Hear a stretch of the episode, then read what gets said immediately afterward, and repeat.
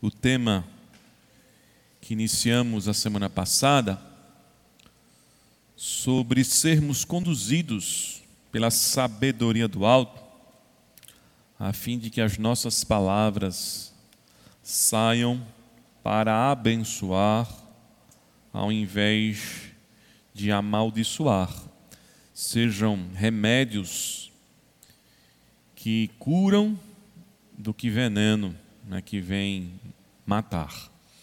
Então a gente está vendo esse tema, né, usando com sabedoria as nossas palavras. O texto básico é Provérbios 18, 21.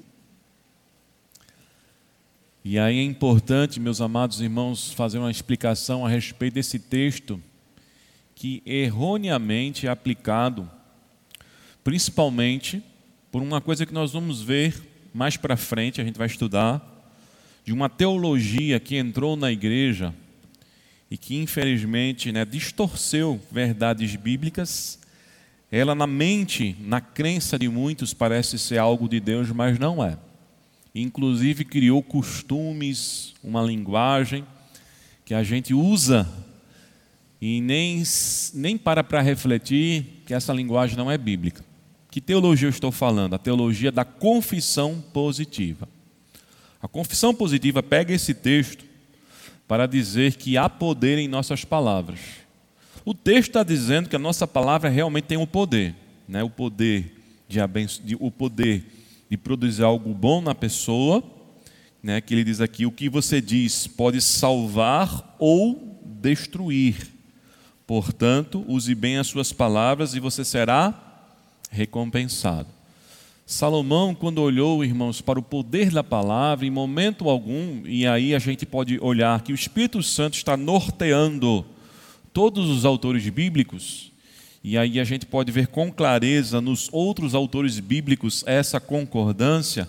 Salomão, em momento algum, ele traz a ideia que a confissão positiva apregoa do poder da palavra, ou seja, de trazer à existência aquilo que não existe de nós termos a capacidade de abençoar a vida de alguém ou amaldiçoar.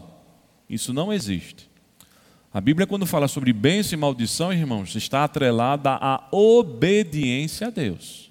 Deuteronômio 18 diz: Se me ouvires e me obedeceres, aí diz: todas essas bênçãos virão sobre vocês. Mas também se me ouvires e não obedeceres, todas essas maldições virão sobre vocês. Então não é o que eu digo. Tem gente que diz: o Brasil é do Senhor, declare: o Brasil é do Senhor. Se a gente não pregar o Evangelho e as pessoas não se arrependerem, irmãos, essa declaração é inútil. Ah, minha família vai ser salva em nome de Jesus. Eu declaro que vai ser salva em nome de Jesus. Nós oramos para que Deus mude os corações salve e cumpra sua promessa, e não o fato da gente declarar. Por isso que surgiram, e aí a gente só está dando um pequeno parênteses, né?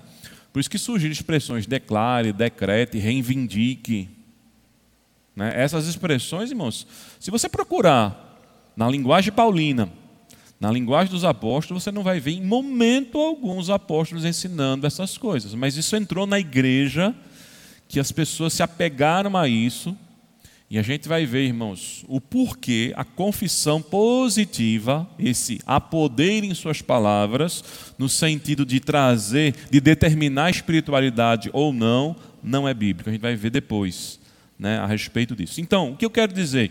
Quando Salomão está falando a respeito do poder da palavra, é o poder de machucar, ou o poder de levantar, o poder de incentivar, o poder de você trazer palavras que vão contribuir né, para o progresso ou vão derrubar a pessoa porque você vai atingir a autoestima dela. Então é nesse sentido que Salomão aqui nos exorta a termos cuidado com as nossas palavras. A gente viu, conforme a própria graça comum, né, no grande pensador da época, da época grega clássica, Platão, né, que ele trazia um conceito da, do poder da palavra sobre três perspectivas. Né? A palavra pode ser cosmético, apenas um lindo discurso, apenas uma maquiagem, apenas aquilo que você fala, as pessoas ficam encantadas, mas não tem conteúdo, é só a fachada. Os sofistas faziam muito bem isso.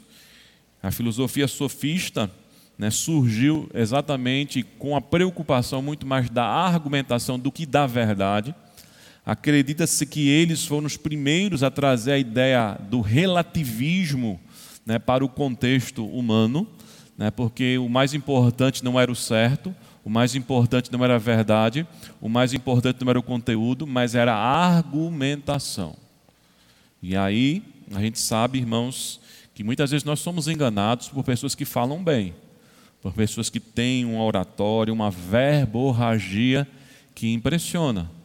Só que quando a gente vai examinar o conteúdo, e nos dias atuais, irmãos, o que mais chama a atenção das pessoas, que ilude, que encanta, que enfeitiça, e a gente pode usar realmente essa palavra, né?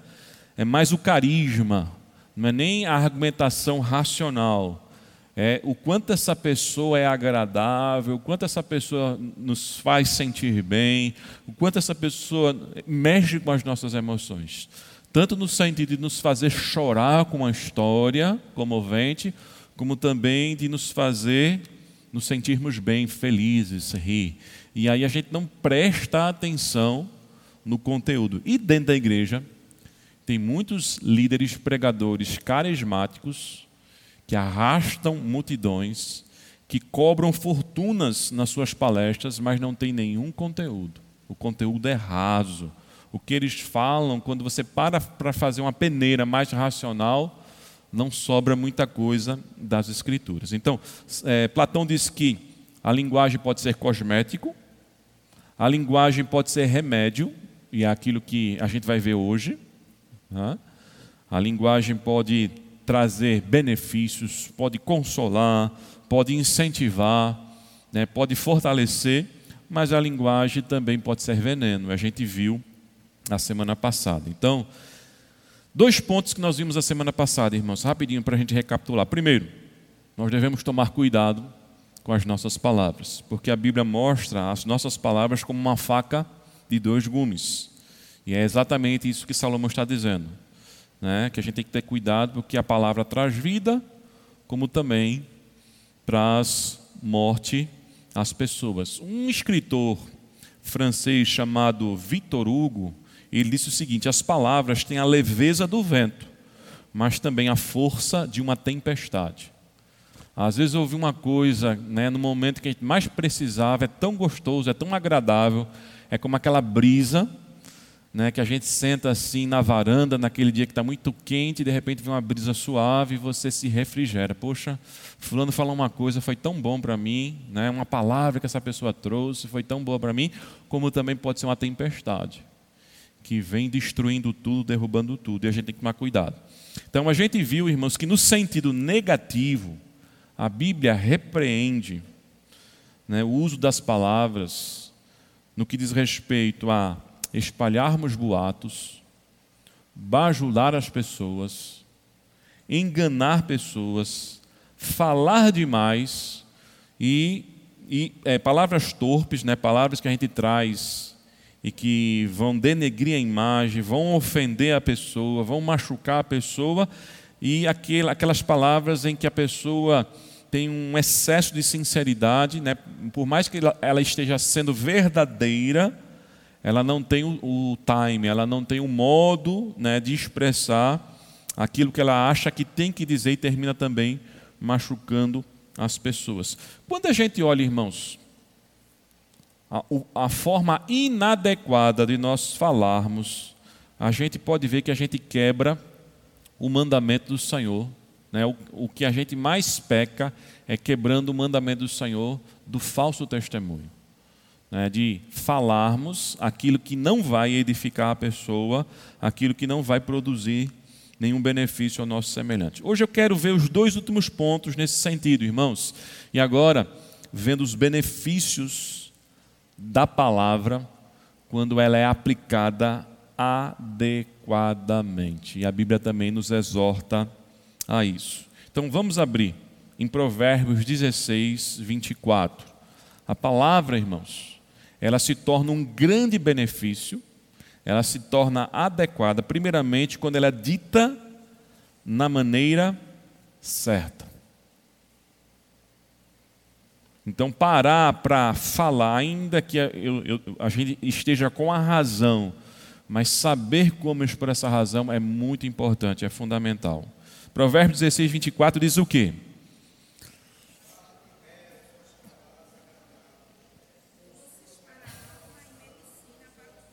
A minha versão diz: palavras agradáveis são como o quê? Se existia na época, irmãos, uma coisa extremamente prazerosa, e você vai ver na Bíblia sempre essa comparação, quando se fala do prazer, era o mel, era o favo de mel. O próprio Davi, no Salmo 19, diz que a lei do Senhor né, tem essa comparação. Né? Então, tanto ela é comparada ao ouro para falar da sua preciosidade e para falar do seu prazer, do, do que ela pode produzir de benefício né, na vida da pessoa fala do mel. Então ele vai dizer: palavras agradáveis são como favo de mel, doces para a alma e medicina para o corpo.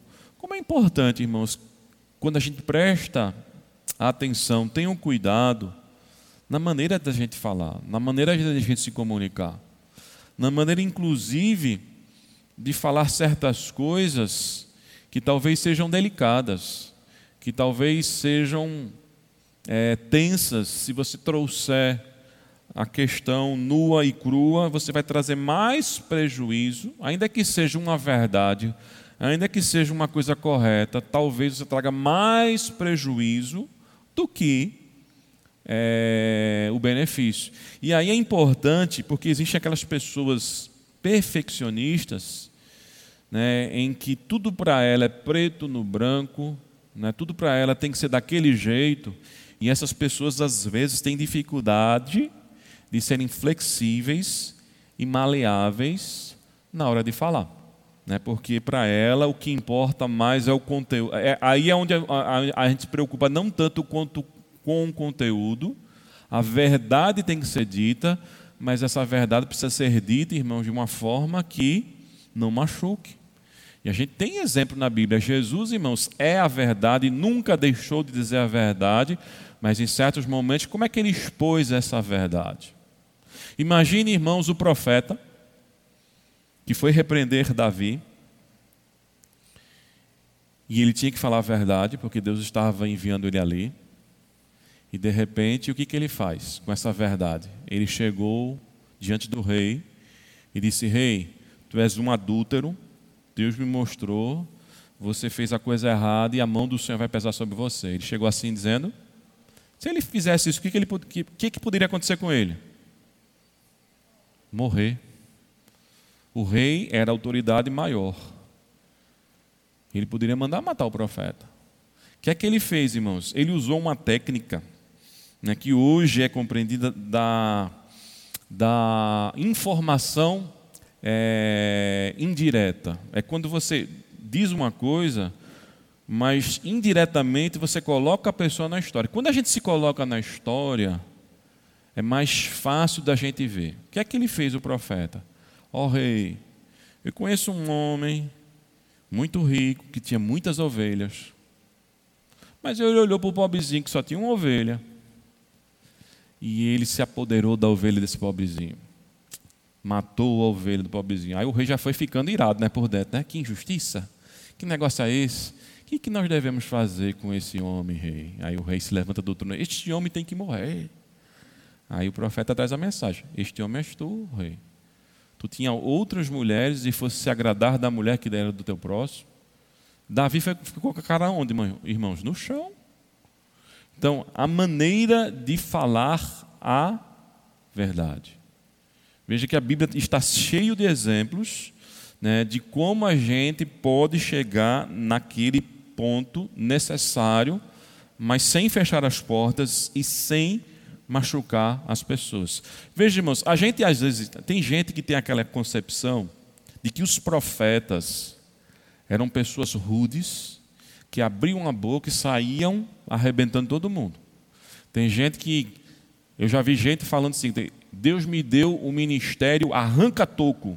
Comigo é assim. Deus dá o recado, eu dou na lata e, e se vire.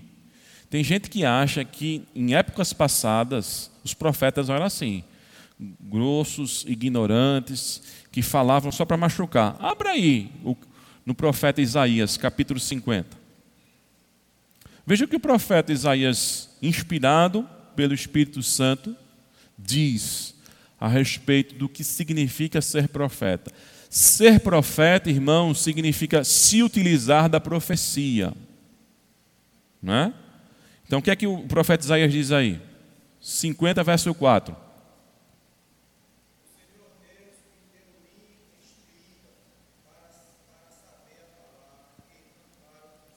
De que maneira o Senhor habilitou o profeta a falar? De qualquer maneira, conforme a personalidade do profeta? Não. O profeta está dizendo: O Senhor me deu língua instruída, na minha versão de erudito.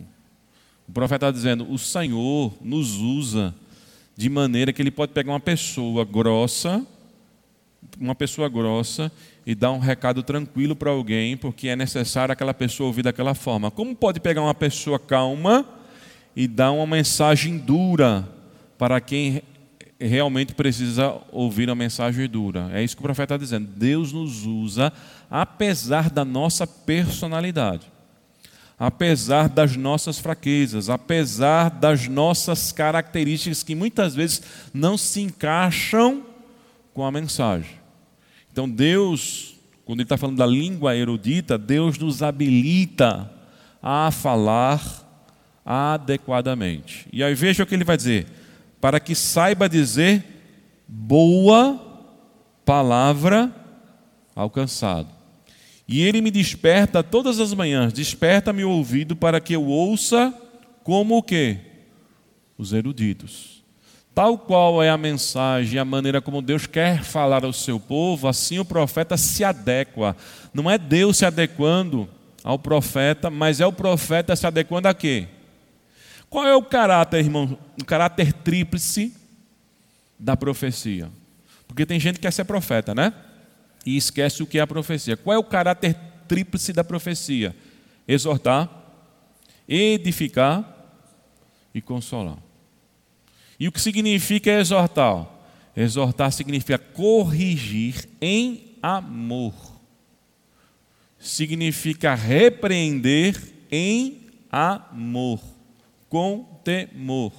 Não é aquela pessoa que descobriu o segredo de alguém e agora vai atacar a pessoa, porque de certa forma Deus me revelou os teus pecados e agora você vai ver o que é bom para tosse. Quantas pessoas, irmãos, no meio pentecostal têm medo daqueles cultos o profeta vai revelar? Aí certos cultos eu não, nem vou, porque minha vida não está no altar, o profeta vai revelar, eu vou passar vergonha aqui. Isso não é de Deus, não, meu irmão. Deus não faz isso. As pessoas que foram duramente repreendidas e envergonhadas foram aquelas que se levantaram contra Deus.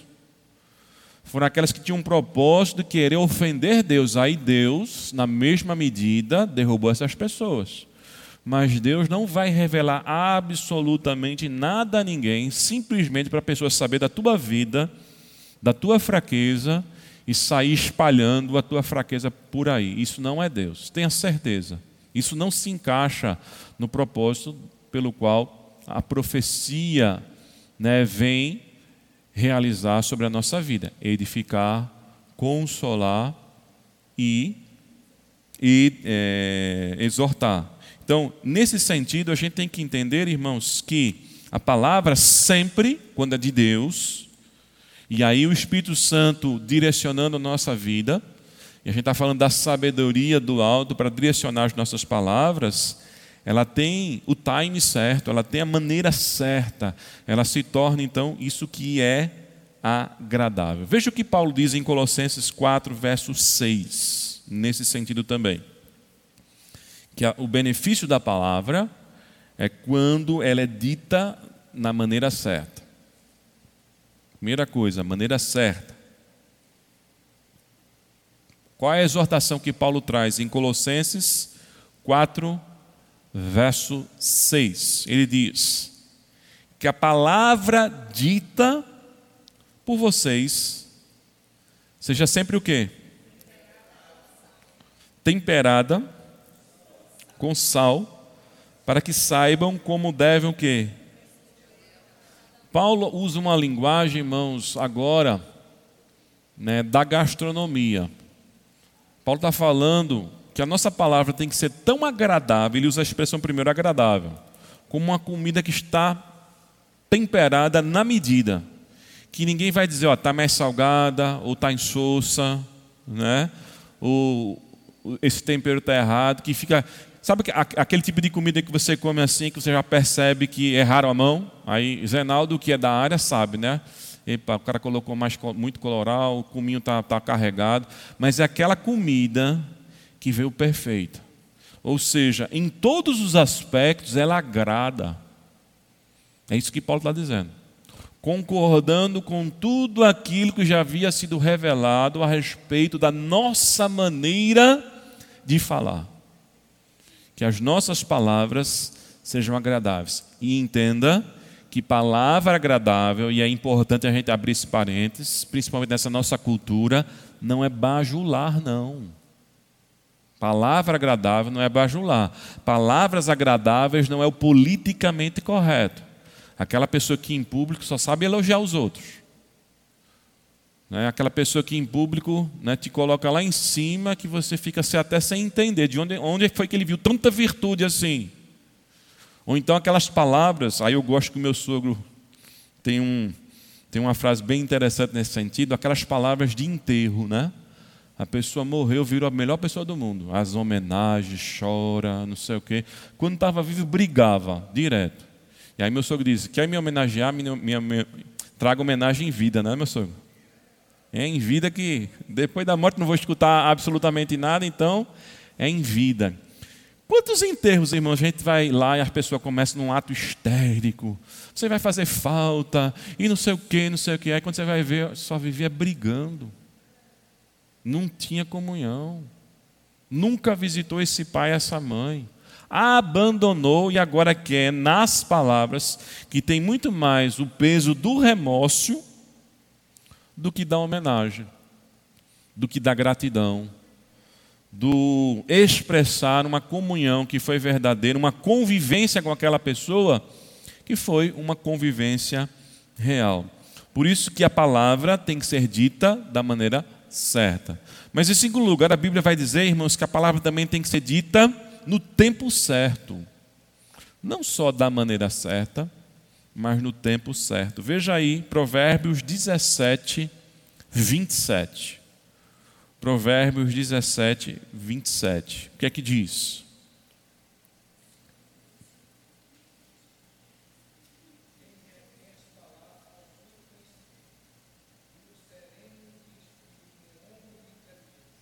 Veja, o que é o reter a palavra aí e se tornar uma pessoa de conhecimento? É aquela pessoa que percebeu que aquilo que vai falar não é o momento. O que retém as palavras, ele está refreando, ele está sendo inteligente. Ele está sendo o quê? Sábio. Não é o momento de falar. Não é o momento de tocar nesse assunto. Não é o momento de insistir isso. Eu conheço um exemplo de um casal que a mulher não tinha muita sabedoria. Acho que eu já contei aqui para os irmãos. Mas relembrando, a mulher não tinha muita sabedoria. Aquela, a mulher era muito impulsiva. E aí o marido chegava cansado, ela queria conversar. O marido chegava cansado, ela conversar. E uma vez ela chegou e disse: Não, hoje a gente fala e acabou-se.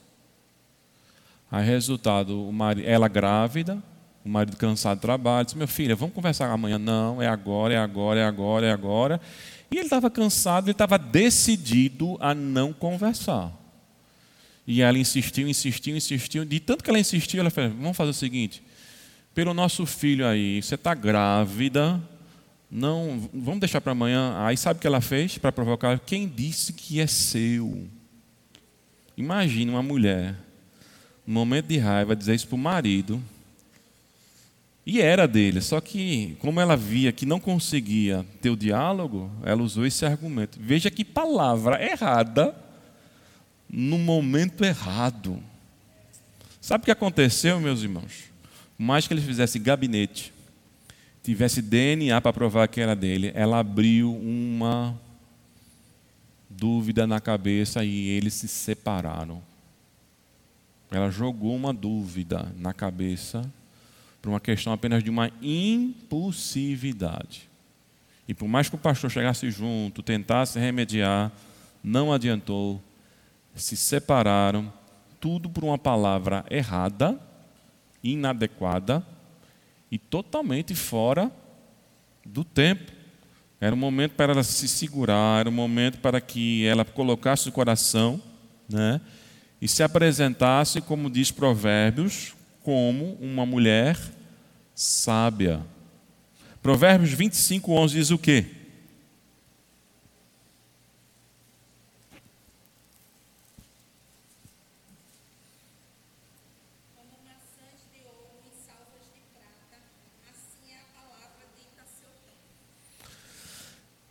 Maçãs de ouro em, em, salvas de prata, né? Uma coisa que representa a beleza, a sofisticação, que representa o luxo, assim deve ser então a nossa palavra quando dita de forma adequada. Os irmãos já parou para perceber o que, que acontece com a gente no transcorrer da vida? Um dos fatores, irmãos, que revela maturidade, um dos fatores que revela é, conhecimento no sentido da experiência da vida, é que a gente termina falando menos. Já percebeu isso? A gente vai falando menos. Por quê? A gente vai aprendendo com as cabeçadas que já demos na vida, né? muitas vezes precipitações, muitas vezes palavras, conforme diz aqui Salomão, inadequadas ou fora do tempo, a gente vai aprendendo a lidar com isso. Se existe uma coisa, irmãos, que quando você olha, por isso que a nossa cultura é, ocidental traz um mal nesse sentido, porque os jovens não conseguem olhar para os idosos, os mais velhos e aprender, mas se você olhar para o mais velho, você vai ver muita coisa que talvez você nunca vai aprender numa faculdade, nem num livro. Você vai aprender uma pessoa, você vai aprender a ser paciente, a ser controlado nas suas palavras, você vai aprender a ser mais temperante. É só você olhar. Uma pessoa, você vai aprender a resolver alguns problemas com uma pessoa que provavelmente já passou por aquilo ali. E aí a gente vai aprendendo aquilo que Salomão fala em Provérbios 26, versos, 5, versos 4 e versos 5. Esses dois versículos parecem ser contraditórios. Quando a gente lê esse versículo, parece que Salomão fala uma coisa depois desfaz no versículo posterior. O que é que diz Provérbios 26, 4 e 5? O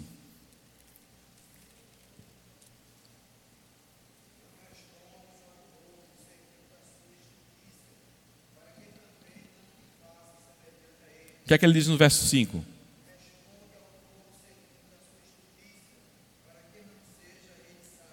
A pergunta é: Salomão, se decida, né?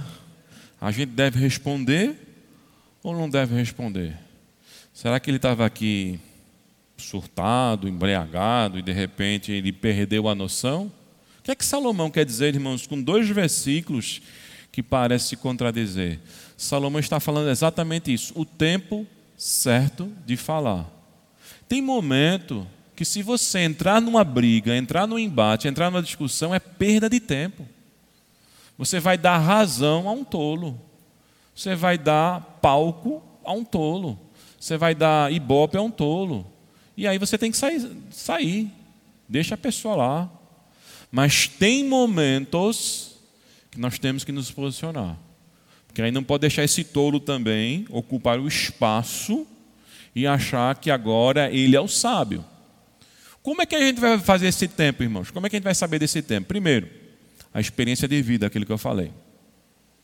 Se você conversar com seu pai, se você conversar com seu avô, você vai ver conselhos muito importantes nesse sentido.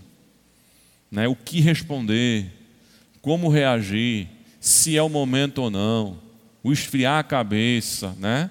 o relevar algumas coisas que, se você for lutar, reivindicar a ferro e fogo, o que é que você vai ganhar com isso? Porque na hora, irmãos, que a gente está sendo confrontado, a raiva, a indignação, né? São emoções que se despertam de nós e a gente perde o senso crítico. Porque está mexendo com o nosso ego, está mexendo com a gente. Aí você vai aprendendo com uma pessoa mais velha que não há necessidade do tempo todo se autoafirmar. O tempo todo querer provar quem você é. O tempo todo.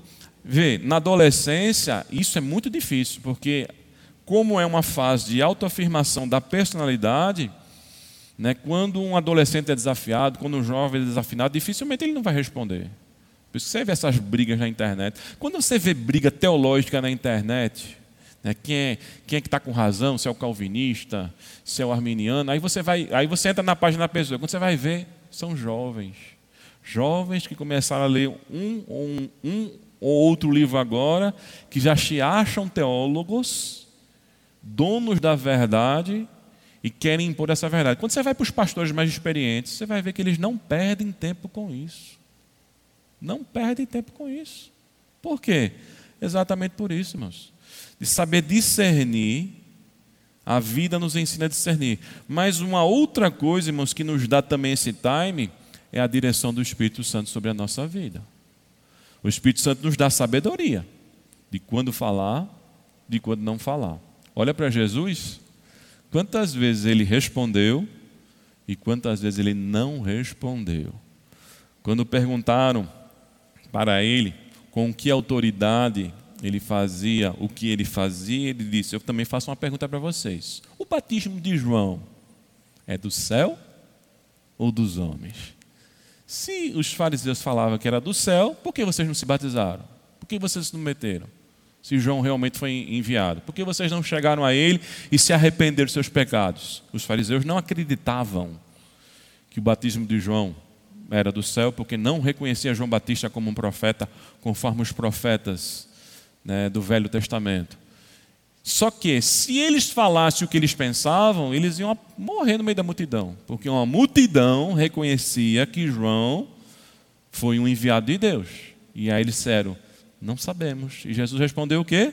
Nem tampouco vou dizer né, de onde vem a minha autoridade. Jesus não deu espetáculo, vou, agora vocês vão ver com quem já está falando. Jesus não precisou disso, irmãos. Então, a sabedoria da experiência de vida, que a gente chama da graça comum, nos ensina a lidar melhor. Tem gente que não amadurece, infelizmente, né? Ele vai morrer verde, com cabelinho branco, fazendo besteira vai morrer verde. Mas, em geral, a experiência de vida também nos dá muita sabedoria de como nós procedemos, mas, sobretudo, a sabedoria que vem do alto, do céu. Aquela que Tiago nos ensina, irmãos, a buscarmos, né? a termos como evidência em nossa vida.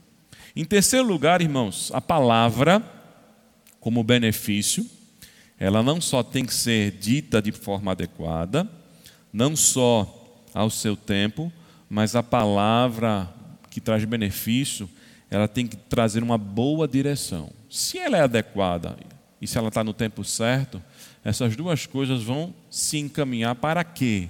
Para um direcionamento correto. Veja o que diz Salomão em Provérbios 12, verso 5. Provérbios 12, verso 5.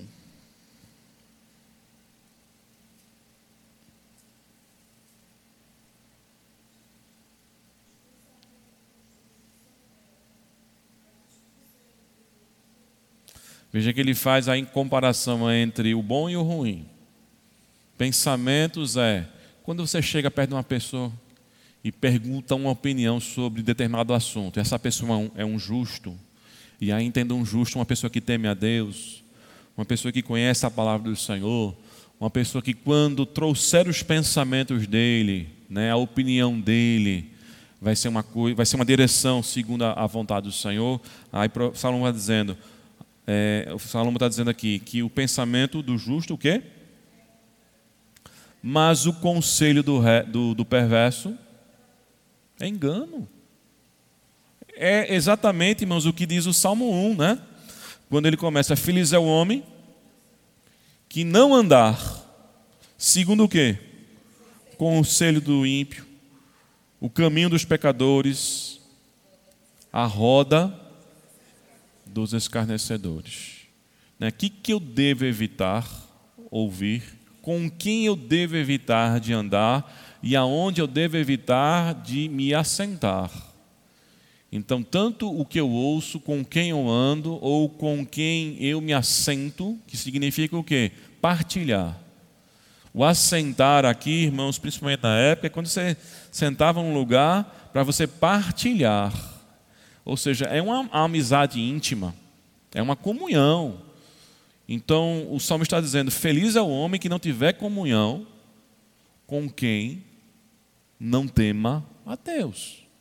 Porque da boca dessa pessoa, do, do, da, do estilo de vida dessa pessoa, do que ela for apresentar, o que lhe é prazeroso, tenha certeza que vai ser contrário à palavra de Deus. Mas em quarto lugar, irmãos, a palavra ela se torna um benefício né, que precisa ser dita da maneira adequada, no tempo certo, trazendo a direção correta. Por isso que ela não pode ser desprezada. Por isso que ela não, ou, por isso que ela não pode ser desperdiçada. A gente tem que entender, irmãos, que as boas palavras têm que sair da nossa boca, mas nem sempre pessoas que estão ao nosso redor vão ouvir essas boas palavras e não adianta insistir, não adianta forçar. Aí veja aí o que diz a Bíblia a esse respeito. Provérbios 13, 3. Pedi para Zenaldo ler Provérbios 13, 3. Minha mãe vai ler Provérbios 21, 23. E eu vou pedir para Clarice ler Mateus 6, 7.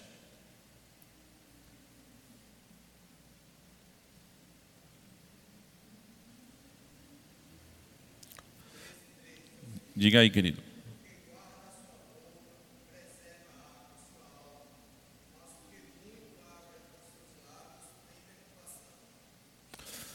O abrir muito a boca, irmãos, que foi um ponto que a gente viu lá, tanto tem a ver com falar demais e de repente se comprometer ou revelar aquilo que não poderia ser revelado, como também insistir, quando você está trazendo coisas boas, com alguém que não tem jeito, com alguém que não quer ouvir, com alguém que você vai provocar muito mais a ira né? porque não é na nossa força, na nossa argumentação que a mente cauterizada pelo pecado muda, é pela ação do Espírito Santo. Provérbios 21, 23.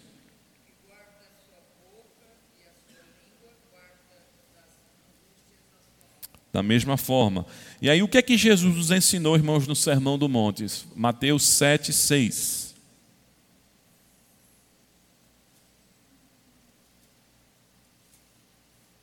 Mateus 7,6, a irmã Clarice pode ler?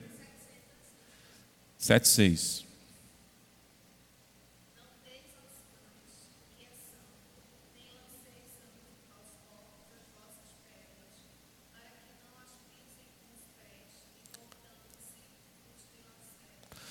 Existem, irmãos, existem, existem momentos que a gente tem que pensar muito bem se são oportunidades para a gente pregar o Evangelho, para a gente falar as coisas de Deus, ou se são marapucas criadas pelo diabo para ridicularizar o Evangelho. Certos programas de televisão eu não vejo nenhum propósito, um cristão está lá.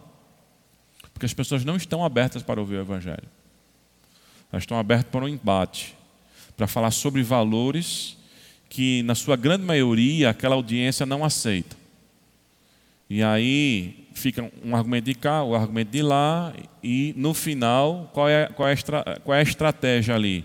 É mostrar que quem acredita naquilo que a Bíblia diz é ultrapassado, é fascista, né, é uma pessoa que precisa é, de atualizações. E está cheio de programa assim. E aí, qual é o propósito da pessoa estar ali? Qual é o propósito de você falar a coisa correta para quem não valoriza. Jesus aqui usa a metáfora que é lançar pérolas aos porcos. Você tem um porquinho lá, você enfeita ele, mas a primeira lama que ele vê, ele, ele, vai, ele vai mergulhar. Ele não está preocupado com os adornos, com os enfeites. Ele vai mergulhar, porque o seu prazer, né, o seu contentamento, o que é da sua natureza, é a lama, é a sujeira. Não foi à toa, irmãos, que simbolicamente esse foi um animal sempre visto como o mais impuro na cultura judaica, né, porque representava exatamente isso. O cão também sempre foi visto de forma pejorativa na cultura judaica. Então, esses elementos está dizendo o seguinte: não perca tempo com quem não quer ouvir a palavra de Deus. Quantas mães às vezes eu vejo insistindo com um filho ou com um marido, né, que já falou para esse filho, né, o que é que ele precisa na vida dele, às vezes é o pai que fica insistindo com a, com a esposa, que já falou com esse filho o que é que ele precisa na vida dele. Aí quer que o pastor vá lá, né? E que parece que o pastor tem um poder mágico, de que quando o pastor falar, vai se converter. Ou então é, é um cônjuge né, que quer uma visita da igreja e quer a, a força que a outra parte se converta. E cria muito mais, irmãos, uma antipatia queria muito mais uma barreira, queria muito mais uma aversão dessa pessoa em relação à igreja e ao, ao evangelho do que uma abertura e uma possibilidade dele refletir na vida dele. E por falta de sabedoria, algumas pessoas ansiosas, algumas pessoas que não sabem descansar em Deus, né, se precipitam nas suas palavras e começam a jogar palavras, desperdiçar aquilo que é santo. A Bíblia mostra, irmãos, que muito mais do que as nossas palavras, a arma mais poderosa que Deus nos deu é a oração. É dobrar o joelho, é colocar diante do Senhor e é crer que o Senhor muda disposições dos corações e converte né, o filho, converte o cônjuge. E aí, como é importante. Veja aqui, o apóstolo Pedro, quando fala das mulheres sábias, na sua vida conjugal com um marido que não é crente, ele, vai, ele diz que no silêncio essas mulheres ganham seus esposos. O que significa o silêncio que Pedro está dizendo? O testemunho. Não é, bora para a igreja, você nunca mais foi para a igreja. Aí depois ele dá um grito em você, aí você, mas que homem, homem horrível. Mas também você cutucou, né? Cutucou a onça com vara, ela reagiu. E aí, quanto é importante, irmãos, nós colocarmos em oração. Mas em quarto e último lugar, irmãos, para nós encerrarmos a respeito das palavras que precisam ser vistas, usadas com sabedoria, eu vejo que aquilo que a Bíblia diz, e esse é o ponto principal, se a gente entender isso, irmãos, a gente vai saber usar bem as palavras. Nós devemos entender que as nossas palavras quando não são sinceras, elas não enganam a Deus. Lembra que Platão falou que uma das características da linguagem é a maquiagem? Essa maquiagem Deus não, não, não cai, não cai nessa. Né? A gente vê uma pessoa às vezes bonita, né? Poxa, que coisa bonita, numa foto, numa imagem, aí quando vê ao vivo e a cores, meu Deus do céu. Que coisa terrível, né? Porque a maquiagem né, iludiu. E quando Jesus, irmãos, falou da maneira como nós conversamos com Deus, que é através do quê? Como é que a gente conversa com Deus? Da oração.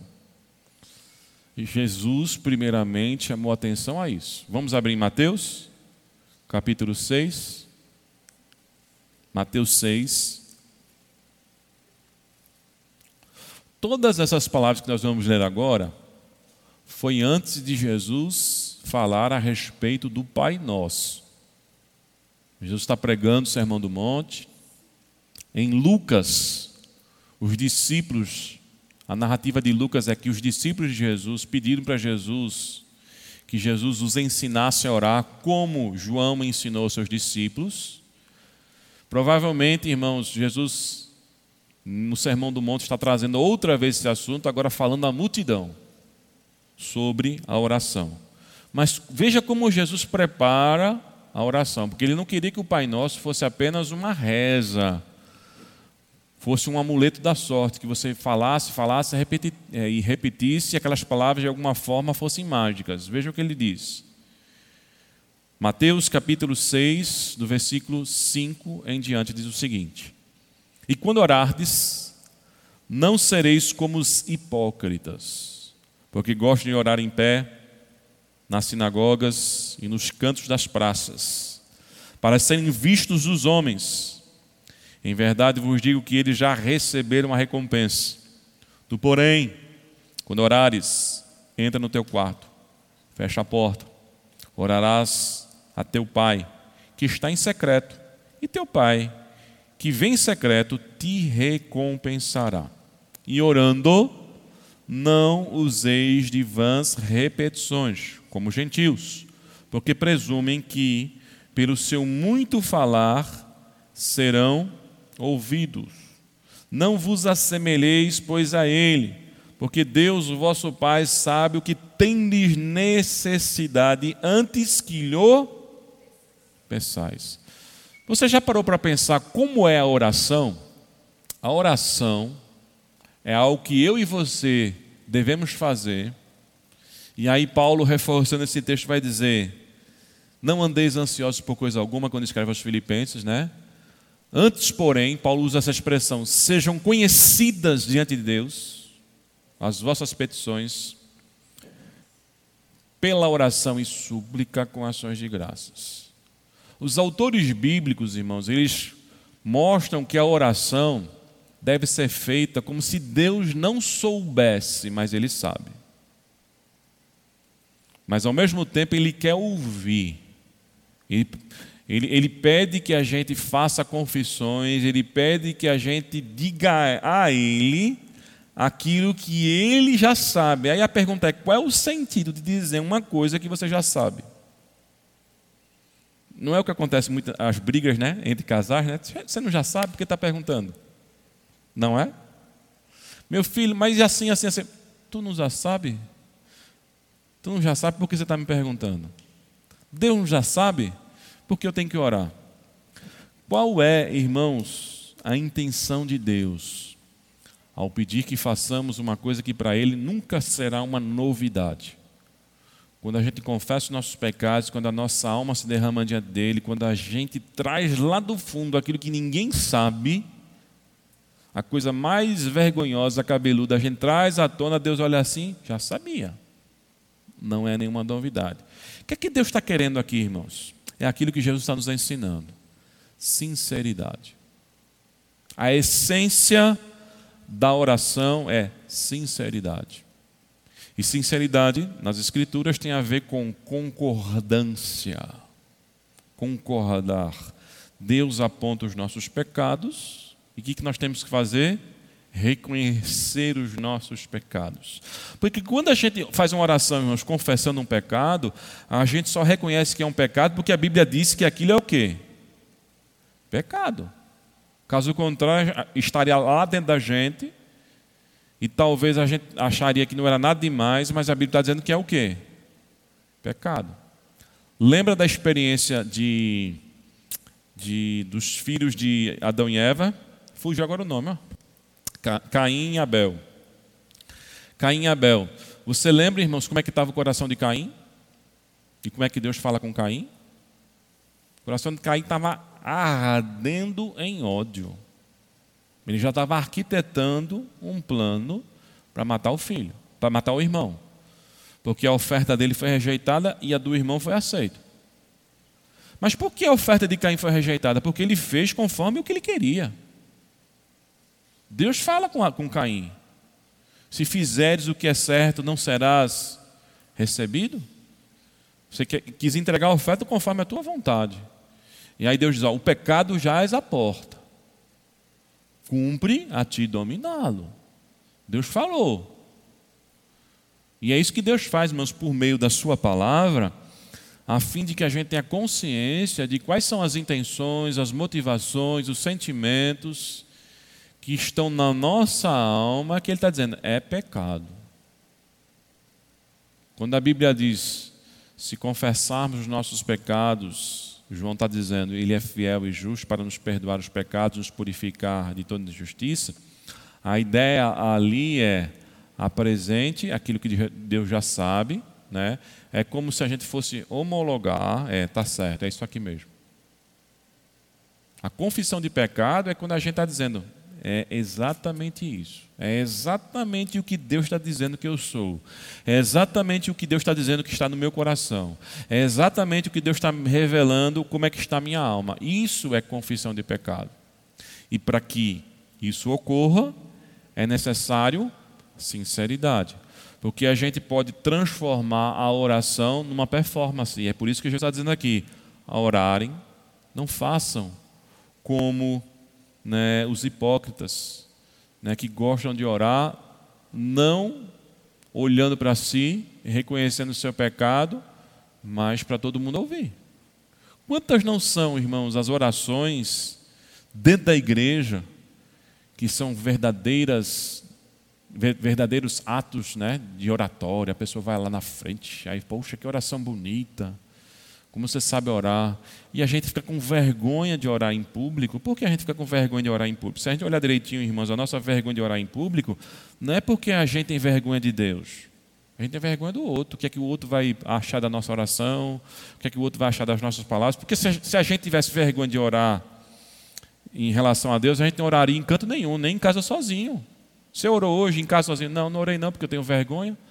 Eu tenho vergonha de usar as minhas palavras para Deus, Deus não vai a gente tem vergonha, irmãos, do público, porque a gente sempre cai nessa questão né, da maquiagem, né, de que eu tenho que trazer a palavra bonita, eu tenho que fazer tudo certinho, né, porque senão as pessoas vão rir de mim, vão dizer que eu não oro. Então é sempre a preocupação com o olhar humano e esquecemos da preocupação né, sobre os olhos de quem de fato nós estamos nos comunicando. Por isso que, para sair desse olhar humano, o que é que Jesus recomendou aos seus discípulos? Entra no teu quarto, fecha a tua porta, que teu pai, que te vê lá no teu quarto em secreto, vai te recompensar.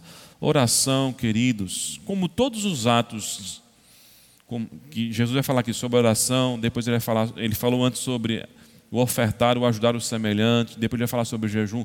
Todos estes atos, que são atos que falam da nossa espiritualidade, eles não podem ser marketing.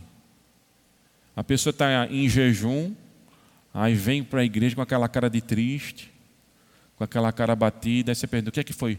Estou me consagrando para mostrar um ar de santidade, de superioridade, irmãos. Tem gente que faz isso é um marketing com a espiritualidade, quando espiritualidade, na verdade, tem a ver com humildade, quebrantamento. Eu não preciso e não tenho que divulgar absolutamente nada. Como também quando eu ajudo. Quando eu ajudo, eu não tenho que to trocar, tocar trombeta, não, como os, os fariseus faziam. Jesus fala a respeito disso, irmãos. Então, Jesus não está condenando a esmola, a oração e o jejum, mas a maneira como isso é feito. Isso é necessário, é, faz parte da nossa vida espiritual, faz. Mas quando utilizado da maneira correta. Então, sinceridade. Ninguém engana a Deus com palavras. Jesus afirma aqui claramente: não pensem vocês, não concluam vocês que pelo muito falar vocês vão ser ouvidos. E aqui tem duas ideias, irmãos, que acontecia, que era o pensamento dos gentios. Primeiro, dos pagãos envolvidos com as religiões da época, que eram repetições. Eles repetiam, repetiam como um mantra, né? até que o seu Deus escutasse. E o outro era né, do lado grego, e que achava que a oratório, o convencimento, as palavras bem aplicadas, ia mover o coração da pessoa. E, e Jesus está dizendo: nem uma coisa nem outra. Oração não é um amuleto da sorte. Tanto é que o Pai Nosso, irmãos, é muito mais do que você repetir palavras, é uma mensagem a ser entendida a respeito do que de fato é a oração. Amém? Que Deus nos abençoe nesta noite para que a gente possa utilizar corretamente as nossas palavras. Curve sua cabeça, vamos orar ao Senhor.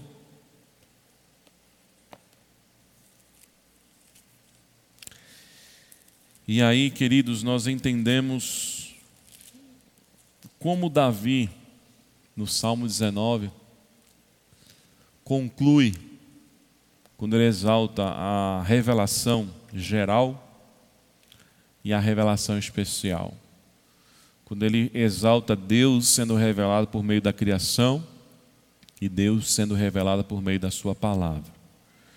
E a conclusão de Davi, no Salmo 19, verso 14, é a seguinte: As palavras dos meus lábios e o meditar do meu coração sejam sempre agradáveis na tua presença, Senhor, rocha minha e redentor meu. Veja que Davi está orando, irmãos, para que haja congruência entre o que ele fala, o que ele pensa, o que ele sente, entre aquilo que de fato é a motivação, que o falar seja exatamente de acordo com o coração quebrantado na presença do Senhor. Vamos orar? Deus de amor, de graça, de misericórdia, de bondade. Obrigado, Senhor, por mais um estudo da tua palavra. Obrigado, Senhor, porque a tua palavra nos enriquece, nos orienta. A tua palavra nos ensina, Senhor, as condutas adequadas que nós devemos ter nesta vida, para andarmos conforme a vontade do Senhor, de acordo com os passos do nosso Mestre. Ó oh Deus, nós erramos, como diz Tiago, nós tropeçamos no nosso falar.